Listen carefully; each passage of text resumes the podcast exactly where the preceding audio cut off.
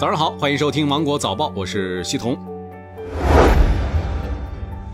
吉林市现有确诊病例清零了。那七号的十四点钟，吉林市最后两名新冠肺炎确诊的患者达到了出院标准，那在吉林医学院附属医院出院了。经过省内医务人员的精心的救治，患者三次核酸检测的结果均为阴性。六月七号上午，通过省市专家综合的会诊，患者已经达到出院标准。根据有关的规定，患者出院之后呢，还要在指定的医疗机构进行隔离医学观察。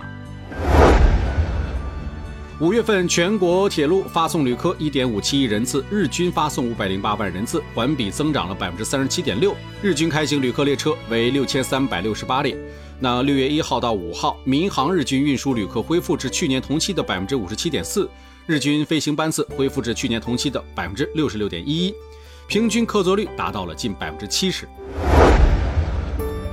近日，在青海柴达木盆地的盐碱地当中，俗称海水稻的高寒耐盐碱水稻开始试种了。那这是海水稻在柴达木盆地首次试种植。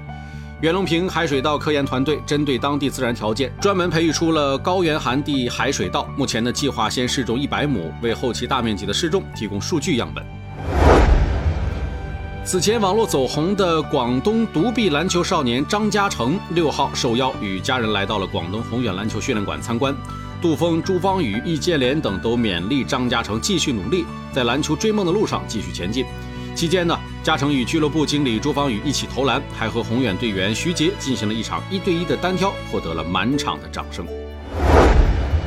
近日，一名前往深圳的旅客在 K 幺三四七次列车上突发癫痫，来自株洲机务段的列车员与列车广播找来的医生一起对病人进行了紧急的救助，并且已经提前联系好了广州幺二零，在站台等候。